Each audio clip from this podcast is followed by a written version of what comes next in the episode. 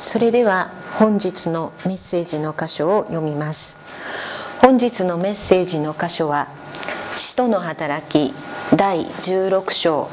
6節から10節です。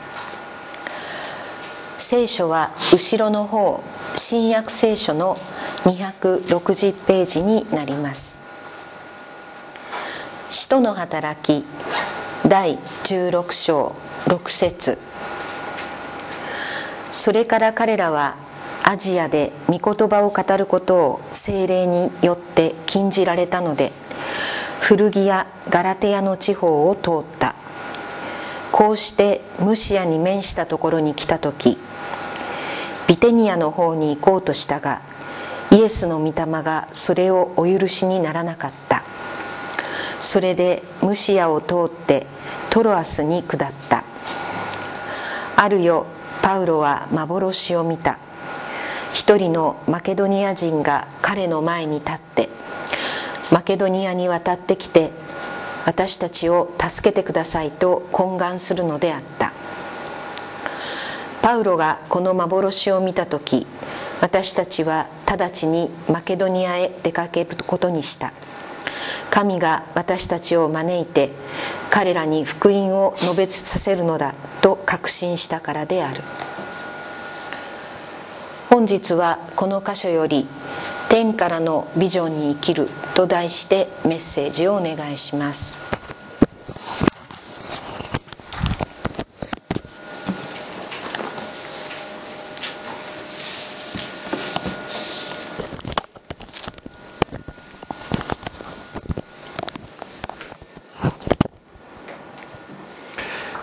皆さん幻という言葉を聞いてどういう印象を持つでしょうか？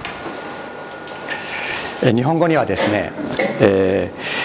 ー、夢かうつつか幻かっていう言葉がありますよね。夢かうつつか幻かって言ったら、えー、本当のことなのかそれとも現実現実ではないことなのかどうなんだろうかというようなことを、えー、表す言葉です。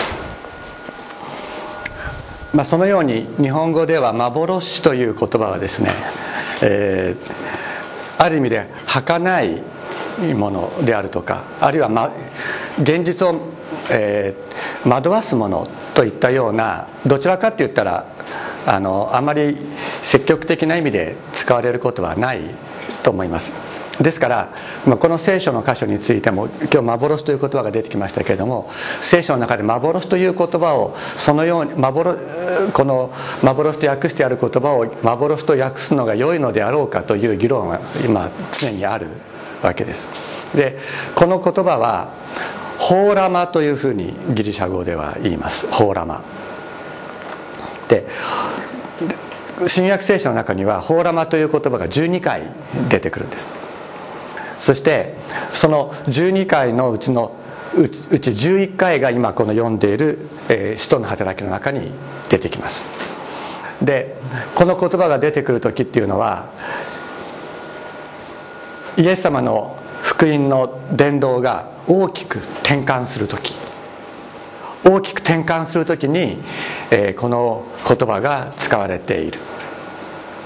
つまり神様が天から直接的に人間の世界にこう介入してきてそしてこっちの方に行くんだよ。こうするんだよ。そっちじゃないよっていうことを教えてくださってそしてそれに従っていく時に大きな伝道の祝福福音伝道の祝福と多くの人たちの救いそして幸せがですねそこにもたらされるということが行われてきたわけです。ですから人間が今のは幻だったんだろうか？って言ったら日本語だったらそうですよね。今のは今のは幻だったんだろうかっていうふうに言ったらそれは現実とは関係ないっていう意味で使われる。だけど聖書が「ホーラマ」という時にはそれは現実と関係ないどころか天から働き天が私たち人間の世界にこう働きかけてきて直接介入して現実世界をぐんと動かす。そういう時にこの「ホーラマ」が現れる。それが、えー、新約聖書の中におけるホーラマの力働きであります。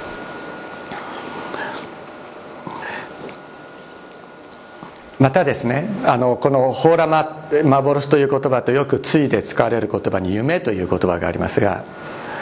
えー、アメリカの、え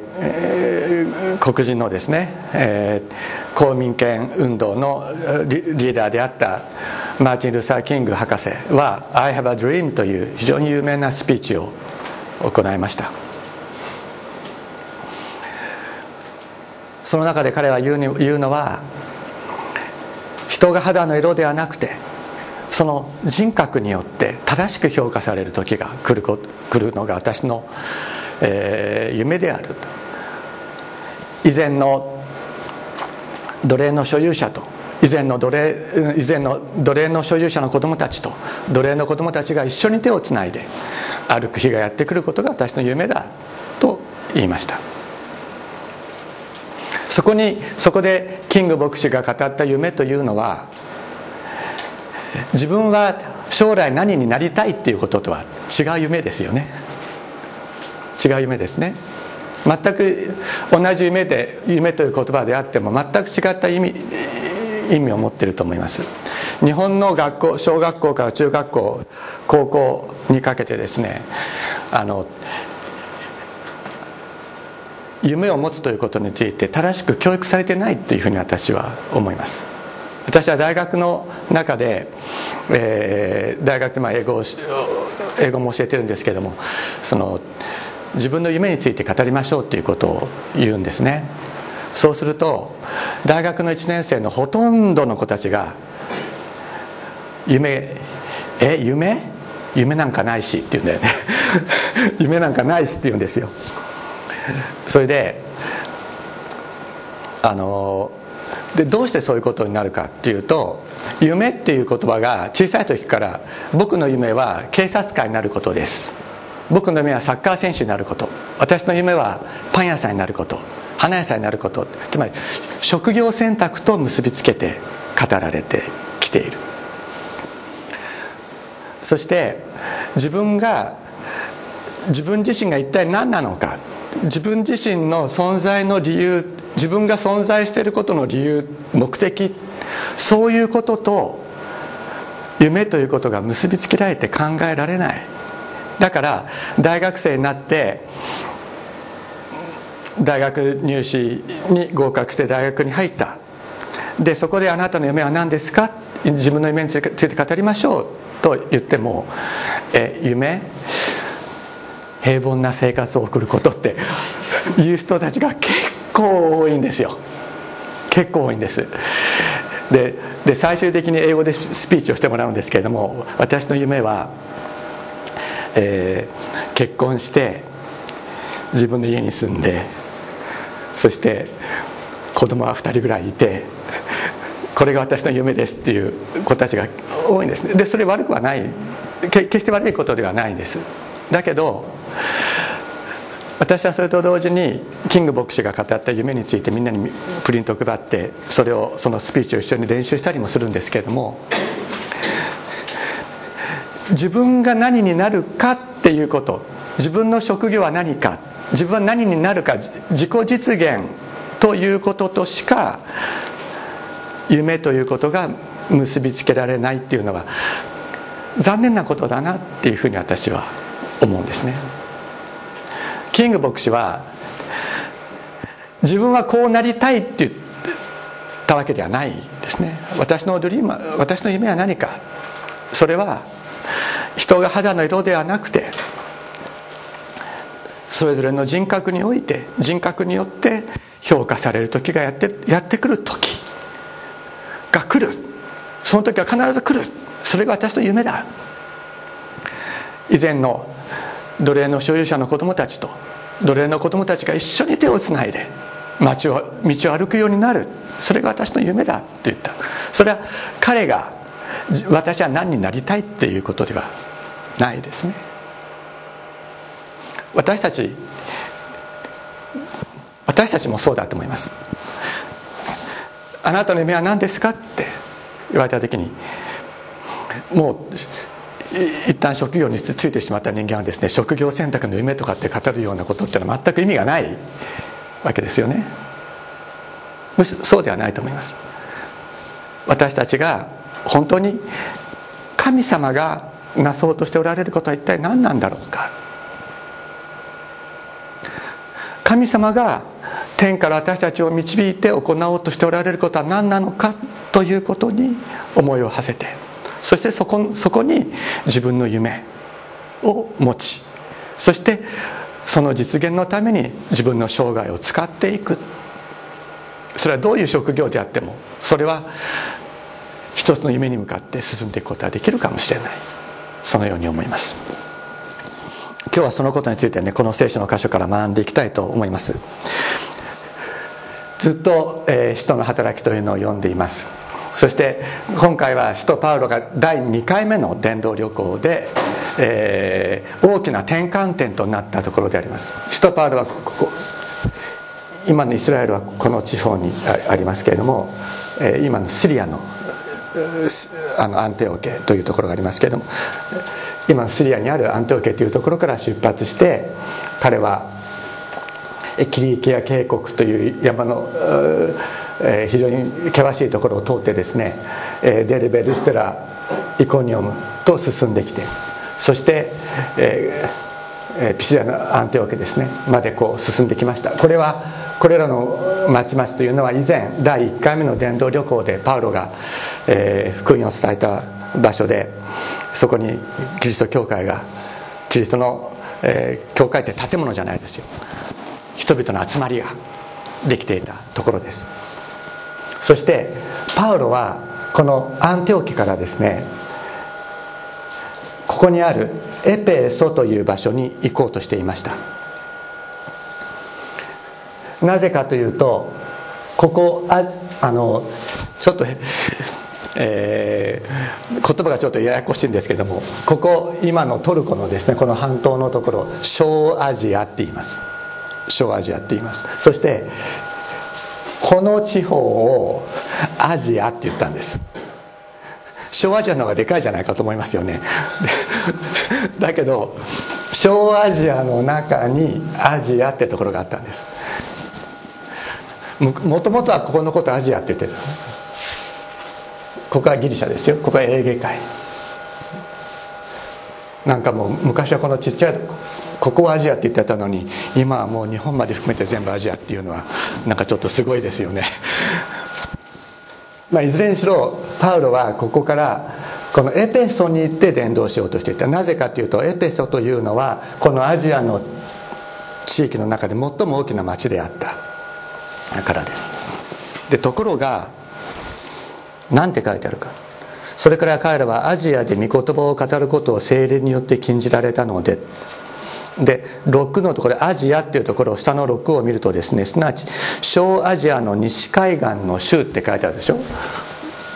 だからこの小アジアの西海岸の州で御言葉を語ることを精霊によって禁じられた。これまた不思議なことが書かれてますね。伝道するなって言われたってことですよ。普通だったら伝道しろってね神様イエス様の福音を多くの人たちに伝えなさい全ての人に伝えなさいとおっしゃったわけだから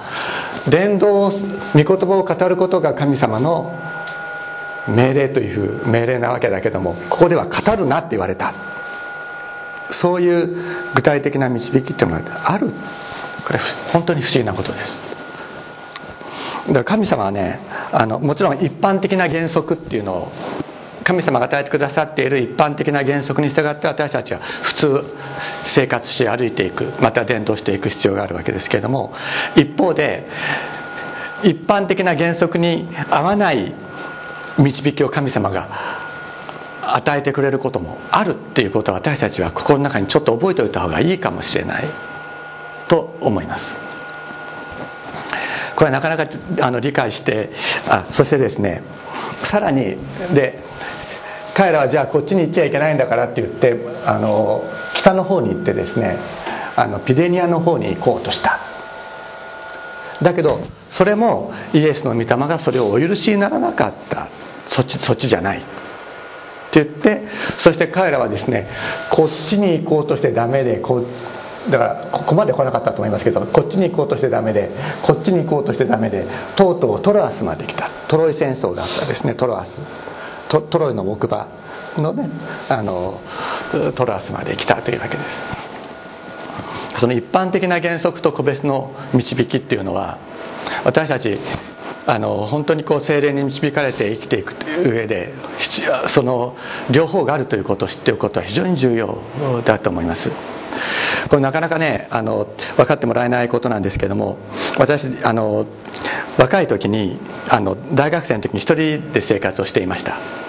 そして毎週私はもう基本的にすごく熱心なクリスチャンでしたから毎週あの欠かさ欠かさずに礼拝にこう電車に30分揺られてですね行って行ってたんです。ところがある時ですねそれまで私は聖霊を受ける前の話だったんですけどもいつものように自転車に乗ってあの武蔵小金井の駅のですね自転車置き場に自転車を止めたんです。止めてさあ電車に乗って行こうとしたら「行くな」って声が聞こえた「今日は礼拝に行くな」って声が聞こえた。でそんなはずないよな。絶対そんなはずはない。で僕はその声を聞いて自転車をまた取りに行ってですね自分の下宿に戻ったんです。で戻戻ろうとしたんだけど自転車乗り乗って帰りながらいや絶対そんなはずないよなって礼拝に行くなってありえないよねって思ってまた武蔵小金井の駅に戻ってですね電車自転車置き場に止めてで礼拝に行ったんですよ。そしたら僕その時ねまだ聖霊を受け受ける前だったんですけれどもあのある人の隣に座った時にその隣の人が霊的に非常に悪い状態でその人があのからある霊的な攻撃を受けてしまった。私もそこでも本当に立ち上がれなくなっちゃったんです。そういうことがあった。で精霊を受ける前だったから対抗できなかった。それで私はもうそれでもう祈ることも、ま、生活することもできなくなってしまってそれでまあ、あの私の父と母が小田原にいましたからちょっと小田原にその日曜日もうもうもう方法の手でですね 小田原に電車に乗って行ってちょっと申し訳ないけど祈ってくれないか。僕のために乗ってくれって言って父と母に乗ってもらってそれで回復してそしてまた小金井に戻ったってことがあるんです。だからね原則的にはそれは毎週礼拝に行って神様を礼拝するのがクリスチャンとして当たり前ですね。またあのそうなんだけども今日は行くなって神様がおっしゃった時にはやっぱりそれには従わなければいけない。そういう一般原則と個別の導きっていうのを私たちはバランスよくねバランスよくというか神様の御声を聞きながら歩いていく必要があるということをやっぱりあの知っておくといいだろうなと思うんです。で一般原則だけに従っていくとなんか、まあ、基本的に一般原則に従えばいいんです。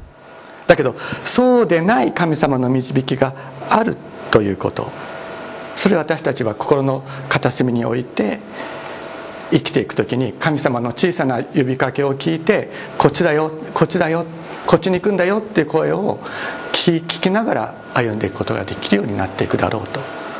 思います。そしてあるよ、えー、パウロは幻を見た。でこのギリシャ語をちょっと見るとですね、えーパウロはホーラマを見た。このさっき言った幻ですね。ホーラマを見た。一人のマケドニア人がマケドニアっていうのはあのー、こっちのことです。ですかマケドニア。ギリシャの方です。人のマケドニア人が彼の前に立ってマケドニアにマケドニアに渡ってきて私たちを助けてくださいと懇願するのであった。あるよって書いてありますけどこれはあの世を通してというふうな意味ですからもうおそらくパウロはですねトラスまでやってきてこの先この先どうしたらいいんだろうかということで夜祈っていたと思うんですね。そうするとその夜中マケドニア人がや幻のうちにやってきてホーラ幻じゃないホーラマ ホーラマの中にやホーラマの中にやってきてマケドニアに渡ってきて私たちを助けてくれと懇願する。それをそのホーラマを見た。でパウルがこのホーラマを見た時私たちは直ちにマケドニアに出かけることにした。神が私たちを招いて彼らに福音を述べさせるのだと確信したからだ。ね。こっちはダメ。そっち行くな。ね。ここで伝道するなって言われて。じゃあこっちに行きましょうって言ったらこっちもダメって言われて。じゃあしかこっちもダメ。じゃあこっち行ってじゃあどどこ行ったらいいんでしょうか。というふうに祈っていた時にこっちに来て伝道してくれという幻を見たというのです。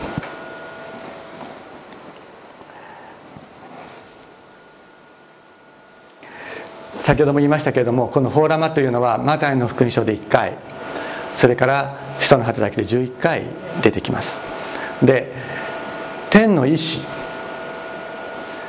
と計画を人に見せるものであります。そしてそれは人を動かして神の国を前進させる確かな力であります。で我々日本人は幻というと根拠のないものとか人を惑わすものといったような意味であの使うことが多いですけれども全くそういうものではないんですね。で聖書の中にはこの天が直接人間の世界にこう介入してきて導く時にこの放浪を見せる場合とあと夢。夢によって不思議な夢。普通夢って忘れちゃいますよね。でも絶対に忘れない夢。その夢を見たらそれはもう現実を動かす力となるような夢によって私たちを導くことっていうのがあるんです。あるんです。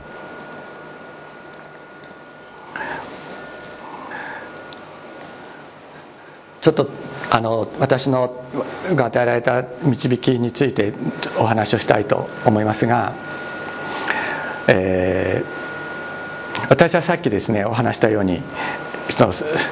基本原則に従って礼拝に行こうとしていた時に 今日は行くなっていうふうに言われたっていうことがあったことを話しました。がその他その他にもですねあの直接神様にあの導かれたことがあります。で私はあの大学の4年生の時に大学3年生の時に病気になってそして自分の力で立ち直れなくてそうそういう時にあるキリスト教の集会に行ってイエス様に出会ってそして病気を癒されて立ち上がりました。そしてその時に、えー、言語学の知識を使って、えー、イエス様を伝道させてください。そういうお祈りをしたのが僕の僕が大学の4年生の時だったんですね。そしてそしてその後ですね私はそのまま、えー、どっかで伝道に行くということのために準備をしたわけではなかったんですが大学院に進んでそして大学院、えー、修士課程が終わってで、えー博士課程に進んだんですけども自分の指導教授の先生は他の大学に移っていってしまって博士課程にそのままいても博士は取れないということがもう決定するような状況になってしまいました。でちょうどそんなそんな時の私たちは結婚したんですね。そして、えー、結婚してこれからどうすればいいんだろうか。これから自分の人生どうすればいいんだろうか。あの仕事持ってないんですよ。結婚はしたけども非常勤ばっかり。でそれで、えー、こちらの学校でちょっと教えこちらの学校でちょっと教えあちらの会社でアルバイトをしてっていうようなことをやってました。そしてそうこうしてるうちにですねあの最初の子供があの彼のお腹の中にねであのできてそして子供が生まれたら私たちは大学の、えー、大学院の夫婦寮に住んでたんですけども子供が生まれたらそこを出なければいけないってことになってた。で私お金もないし追い出されちゃったら住むとこもないしもうどうしようかなっていうような状況の時にですねあの急にあるところからもしオーストラリアに行って勉強するんだったら奨学金あげてもいいよっていう話がこう自分が前に進もうと思ってた時に横からこう来たんですね。で前に進もうと思ってて前はもうドアが鍵がかかってて進めないわけ。でそんな時に横の方からドアがパーッと開いたんですよ。横にドアがパーッと開いたからじゃあそっちに行かない理由はないからそれだけが自分が唯一生きていける方法であった。だからそちらの方に進んでいったんです。たらね不思議なことにねあのオーストラリアに行くためにはオーストラリアの大学に行くためにはオーストラリア大使館が、えー、実施する英語のテストを受けなければいけないんですね。でその時の英語のテストねたまたますごい簡単だったんですよ。本当に本当にたまたますごい簡単だったんです。それでそれだけじゃなくてねそのええ英語のテストのエッセイテストって作文のテストがあったんですよ。作文のテストがあっていくつかのトピックの中から選んで自分で英語でこう作文を書かなきゃいけないんですけどもその前の日にその夫婦寮で集まってちょっとあのパーティーをしたんですけどもその時にみんなで話し合ってたことがそのままそこにエッセイテストのトピックに出たんですね。それはどういうトピックだったかというと子供とコンピューターが子供に与える影響について。そういうトピックが10個ぐらいのトピックの中に1個入ってたんですね。で私はその前の日にコンピューター会社ででプログラミングをしながらここあのなんていうんだったっけ？あのファミコン？昔のファミコン。であれのプログラムを作らを作ってるのは子供たちだってことを聞いたんです。その前の日に。そうそういう会社で働いてる人に。で子供が面白いと思う。子供に作らせたら子供が思子供ごめんなさい。子供にプログラムを作らせたら子供が面白いと思うものができる。だから子供にプログラミングの方法を教えてどんどんどんどん作らせるんだって言うんですよ。そしたらそれがどんどん売れる。だけどその子たちは1年やったらそれでもう人生終わっちゃうって言うんですよ。それでもう全部使い果たしちゃってもう何もやる気がなくなっちゃう。っていうようなことを前のにたまたま聞いてたもんですから私はそれをそのまま書きました。そしたらで私はその大使館で行われたあの英語のテスト合格してですねそれでオーストラリアに留学に行けることになったわけなんですよ。ででオーストラリアに留学に行って1年目はあのまあ、最初は1年間だけ奨学金くれるってことだったので、まあ、ちょっと腰掛けにしてそこでなんか論文を書いて日本に戻って就職できるようにちょっと頑張ろうかなと思ってた。だけど向こうにいる間にパパプアニューギニアの言語の、まあ、世界的な権威の先生のクラスを取ってそこで私はレポートを書いたんですね。そしたらその先生がそのレポートをすごく気に入ってくれて「お前パプアニューギニアに行ってその言語の研究をして博士号を取らないか?」って言ってくれたんですね。奨学金の俺が全部お前の奨学金のことは面倒見てやるからって言って。それであのでその時はまだあの家内はですね上の息子が生まれたばっかりで。でしかもあのその時家内はあの結核の治療を受けてたんです。あまだ受けてなかった。あけまだ受けてなかったんだ。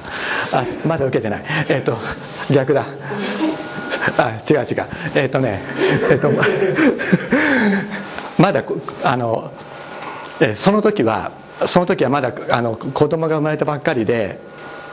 それでまだあの日本に来てなかったんですね。いや違う。オーストラリアに来てなかったんです。で私一人でオーストラリアに行ってた。それであの私は若い時に、えー、イエス様に出会った時に南の島に私を使わせてください。南の島にまだ行ってイエス様を知らない人たちにイエス様をお伝えさせてください。っていうそういうふうにお祈りをしてた。イエス様に出会った時に。でその時から数えて、えー、っとあの時が21歳の時ですから。あの時から数えて6年経ってたんです。6年経っててでその私の指導教授の先生が私に「お前パプアニューギニアに行って現地の言語研究して博士号を取れ」っていうふうに言ってくれた時に神様が私をパプアニューギニアに導いてくれてる。っていうことを確信したんですね。確信した。で私はそれまでずっと日本語の研究してました。で日本語の研究しててもそのそこで自分の将来がどういうふうに開けるか全くわからない状況の中でまた横にドアがパッと開いたんですよ。パパニューギニア。そしてでそこにパパニューギニアに行ってそして現地の人たちの、まあ、言語を研究しながら彼らにイエス様を伝える。そういう働きをしてそしてオーストラリアに帰ってきました。ちょっといろいろ飛ばしますけどオーストラリアに帰ってきました。でオーストラリアに帰ってきた時にま歓喜が生まれるというようなそういうタイミングだったんですね。そしてパパニューギニアの言語と日本語のまあ比較をした博士論文を書いて、まあ、提出をする。ところが日本に帰って私は奨学金をもらって日本の団体から奨学金をもらってオーストラリアに留学していましたけれども日本に帰っても日本に博士論文を書き上げたら必ず日本に帰らなければいけないことになってたんですね。それでだけどだからそこで日本に帰ろうとする帰らなければいけないんだけども就職どこにも決まってなかったんですよ。でそんな時に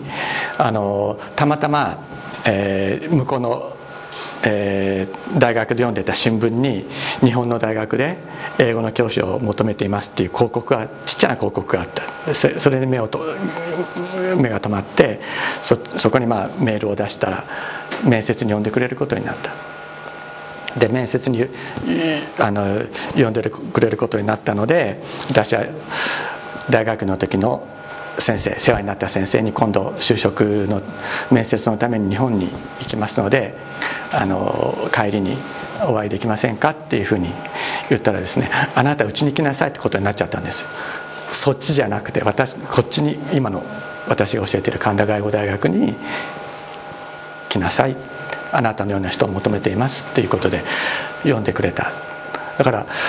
こう自分がねこう進んでいこうとする道が閉ざされることあるんですよ。本当はそっちに行きたかった。だけど進めない場合が進めない。でその時にね横にドアがパッと開くことがあるんだよ。でこっちの方にこだわってたらそこでもうどうしようもなくなっちゃう。そこで横にドアが開いた時にじゃあこっち行ってみようかな。神様導いてくれるんだったら大丈夫だろう。と 思ってこっち側に行く。でしばらく行ってる。そうするとそっちの道も行き止まりになることがある。でそんな時に限ってまた横にドアがパッと開くわけ。そうするとそっちに向かそっちにこう歩いていく。そういうふうにして神様私を導いてくれました。まあパウロみたいななねすごい伝道のそういう働きではなかったけれどもパウロもこっちに行こうとしてダメだよって言われてこっちに行こうとしたした。そしたらそっちも違うって言ってさでそういうことを通してギリシャ世界にねギリシャの方にマケドニアの方にイエス様の福音が伝えられていった。そういうパウロを導いてくださった神様の導きっていうのは今もある。それは私に与えられた小さな経験ではあるけれども今も同じように小さな私たちの生活の中に神様がそういう規模は違うけど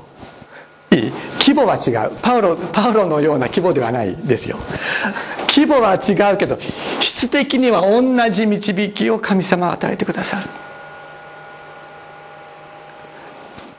今も生きて働いている神様がこうやって私たちを導いてくれるんです。ニューギニアに行こうとした時もねあの博士課程3年間なんですよ。3年間の中でニューギニアに約1年行ってそして2年で博士論文を書く。そういう計画になるわけなんだけどもニューギニアに行く時にあのビザを申請しますよね。研究ビザを申請するんですけれどもそのビザを申請してから7ヶ月間8ヶ月間か私は待ちぼうけを食らってしまったんです。でもうどうしてもこのビザの申請が申請したビザに対して、まあ、ビザがもらえない。でも3年間の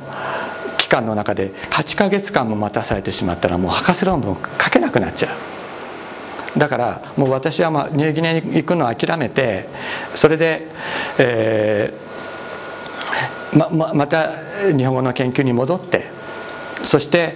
えー、日本語について博士論文書こうかというふうに思ってた時に夢を見たんですよ。でその夢っていうのはどういう夢だったかっていうとある神の人が私の枕元に立ってですねそしてあなたが理想とすることを目に浮かべ目に浮かべよう、ね、視覚化しなさい。実現する。と言って教えてくれた。それ日曜日の朝だった。そしてその次の日月曜日に私はパパニューギニア大使館キャンベラにあるニューギニア大使館に行ってその現地のパンフレットを全部もらってきた。そしてそこで言語調査をしながら現地の人たちにイエス様の福音をイエス様を伝えている姿を思い浮かべて神様こうしてください。神様こうしてください。っていうふうに祈り始めたんです。そしたらどこでビザのビザのあのプロセスビザ認証の、えー、プロセスが止まっているのかってことが分かったんですね。で今当時はあのメールはまだなかったですからレタックスっていうんですかねファックスを あの国際、えー、電話で送る送って実はこうこうこうこうこうこうで私私にはあなたが要求しているこれには当て当てはまりませんのでよろしくお願いしますと。いうあのレタックスを送ったらああれよあれと言おうという間にビザがもらえることになったんです。そしてまたちょっとね話はいろいろねあの面白いことはいっぱいあるんですけど。でいよいよあの航空券を、えー、予約してですね何月何日に行くっていうことにしてあの決めてたんですけども最後の最後になってからそのパパニューギニア大使館の担当の受付の女の人がですねあなたにはビザをあげられないって言い始めちゃったんですね。どういうわけかわからない。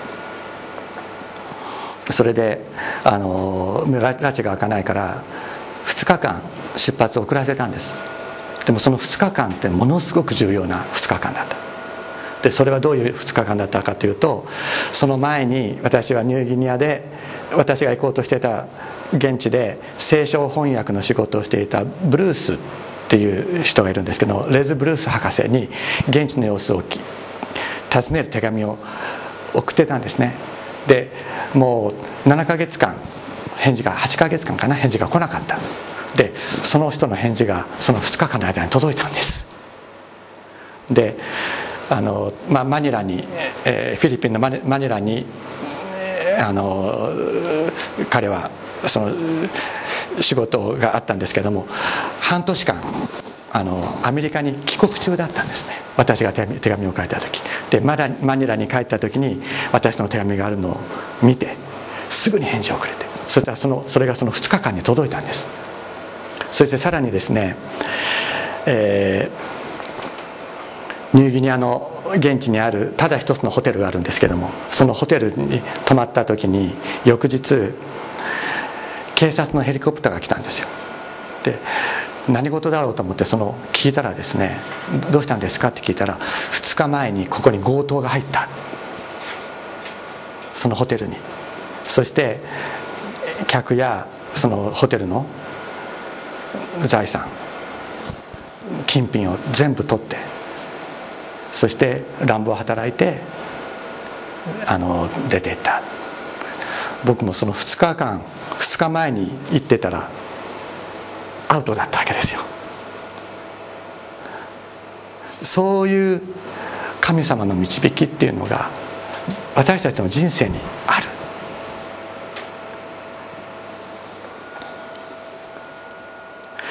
そのようにしてスケールはねそれはもちろん違います。使徒パウロのスケールと私なんかのスケールはもう全然違う。だけどスケールは違うけど質は同じなんですね。ケールは違うけど資質は一緒。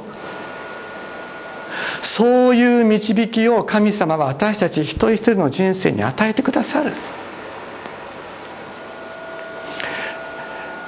旧約聖書の中にですねヨエル書という預言者の言葉があります。そこにこういう言葉が。あるその後私は私の霊を全ての人に注ぐ。あなた方の息子や娘へ予言し年寄りは夢を見若い者は幻を見る。イエス様の御霊を注がれる。精霊を注がれる時に神予言夢を見若い者は幻を見るっていうのは夢やうつつを見るようになるわけじゃなくていや夢や幻そういったような意味での夢や幻ではなくて神様がこのことを行おうとしておられる計画を私たちは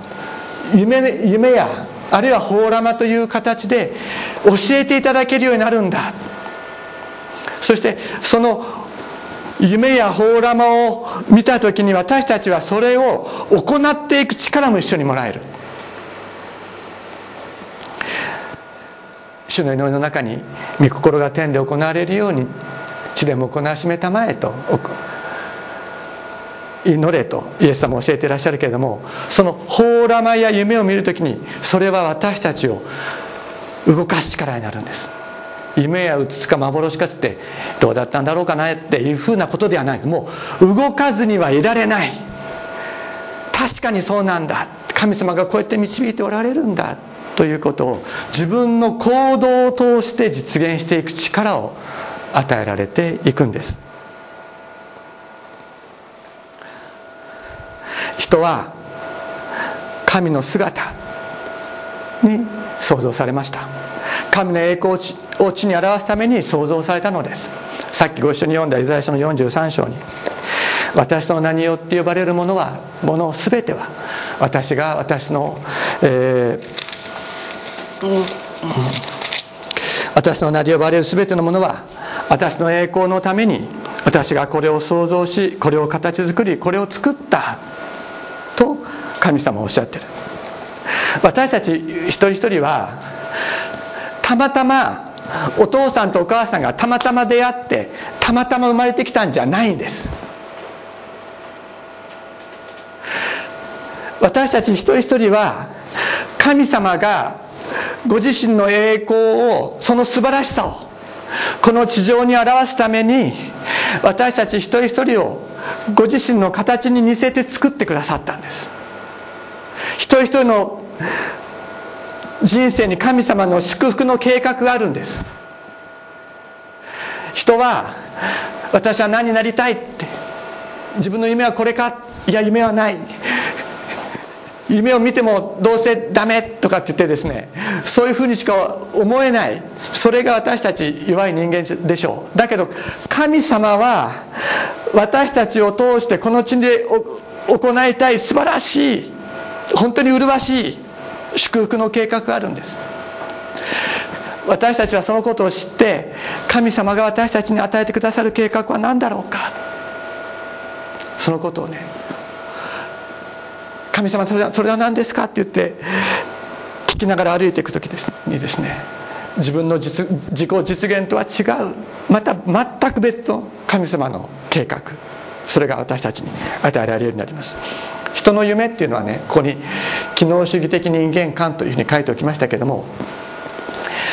何かができるようになったら自分の夢が実現するってことだっていうふうにこう考えている。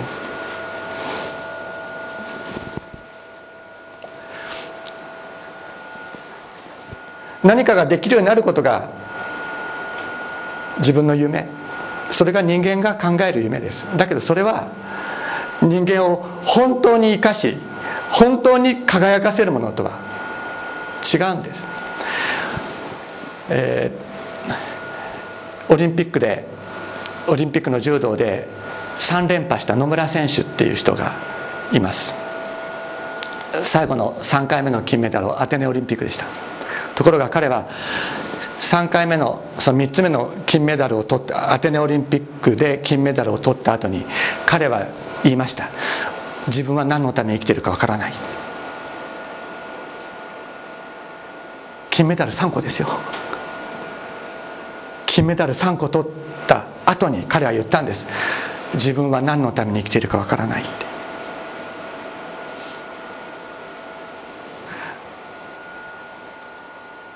金メダル以上ないからね。人間の世界ではスポーツの世界では。しかし神様が私たちに与える夢ホーラマ計画。これは人間をこの地上に生きている時だけでなくて永遠に導きます。一人一人の人生に神様の祝福の計画があります。それは私たちがいい目を見るというようなこと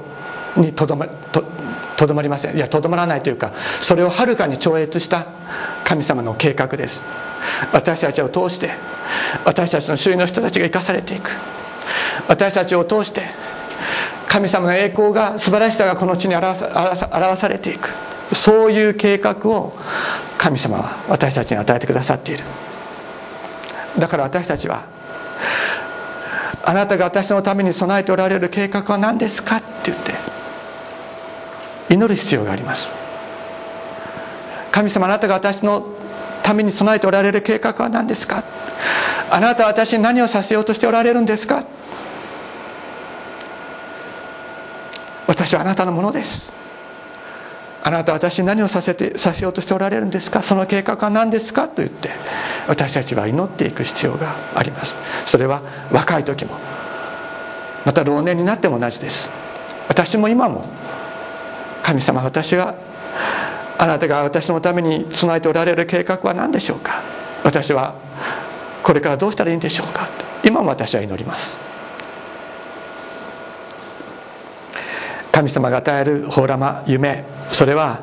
罪と絶望から立ち上がらせる力です。自ら清い存在として尊く生き抜いていくそういう力を私たちに与えてくれます。エレミア書にこの旧約聖書のエレミア書というのがありますがそこにこういう言葉があります。私はあなた方のために立てている計画をよく知っているからだ。主の蜜げそれは災いではなく平安を与える計画でありあなた方に将来と希望を与えるためのものだ。神様が計画している計画。それはあなた方に将来と希望を与える計画を神様は持ってくださっている。立ててくださっている。あなた方が私を呼び求めて歩き私に祈るなら私はあなた方に聞く。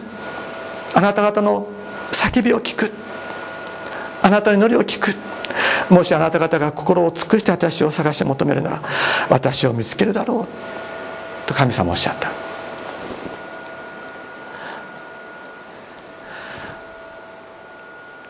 主の計画。それは災いではなく平安を与える計画でありあなた方に将来と希望を与えるものだ。神様が私たち一人一人に将来と希望を与えてくださる。もちろん私たちはいつかこの肉体を脱ぎ捨てていかなければいけません。それでも将来と希望を与えるそういう者たちに永遠に将来と希望を与える計画を神様私たちのために立ててくださっている。これが私たちの希望です。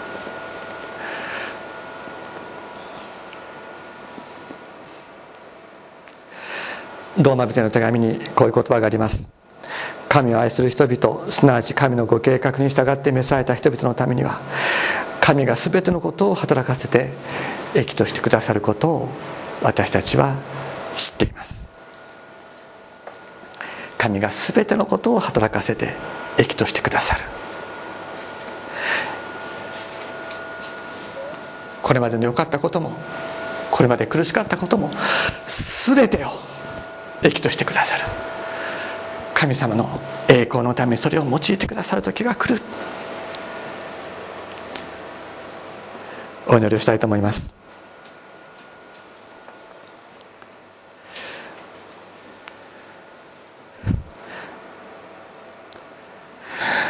天のお父様あなた私たち一人一人のために愛の計画を立て私たちを何もないところから想像してくださいました。私たちは自分で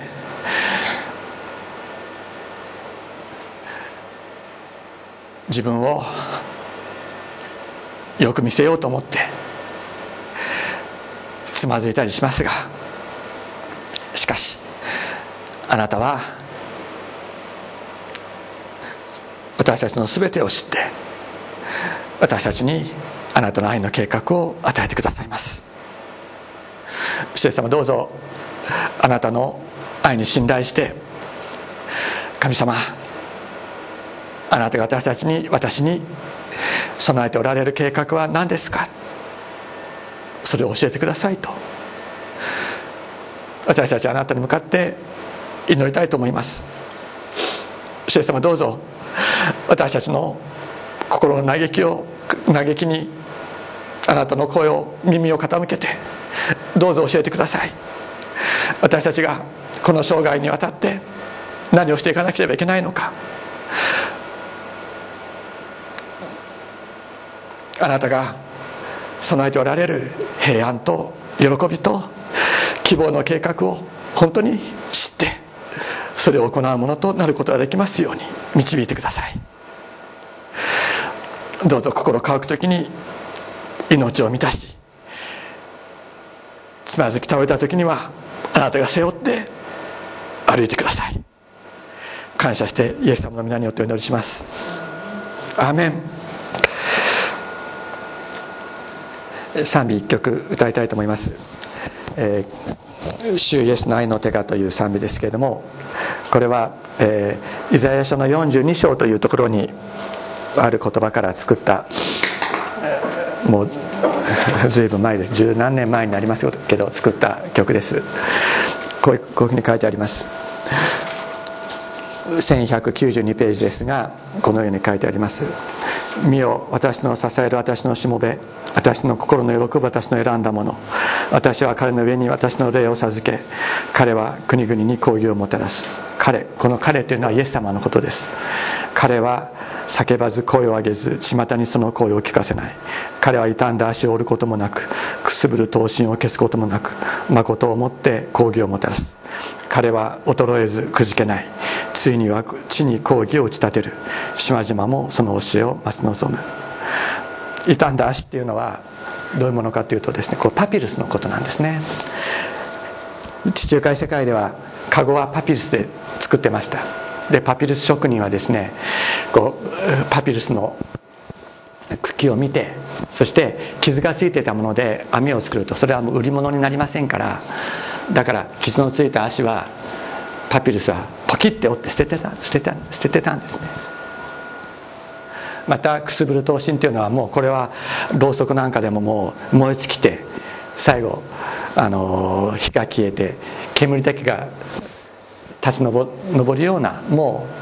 う投資の言うならば燃えかすです。そういうものをを指しています。だから人がもうこれは終わり。これはもう捨てるだけといったようなものをイエス様はおらないんだ。それを消してしまわないんだっていうんですね。人があなたはダメだ。あなたは使い物にならないというようなものあるいは自分自身で私はもうダメだ。私はもうダメかもしれない。というようなものを神様はイエス様はおることはない。もう一度新しく創造し直してそれを癒して神の国を作るためにお使いになる。作って使用いてくださる。それがイエス様という方なんだということをイザヤ書は予言したんです。イザヤ予言しました。でその予言の通りにイエス様やってきてくださった。私たちみんなそうです。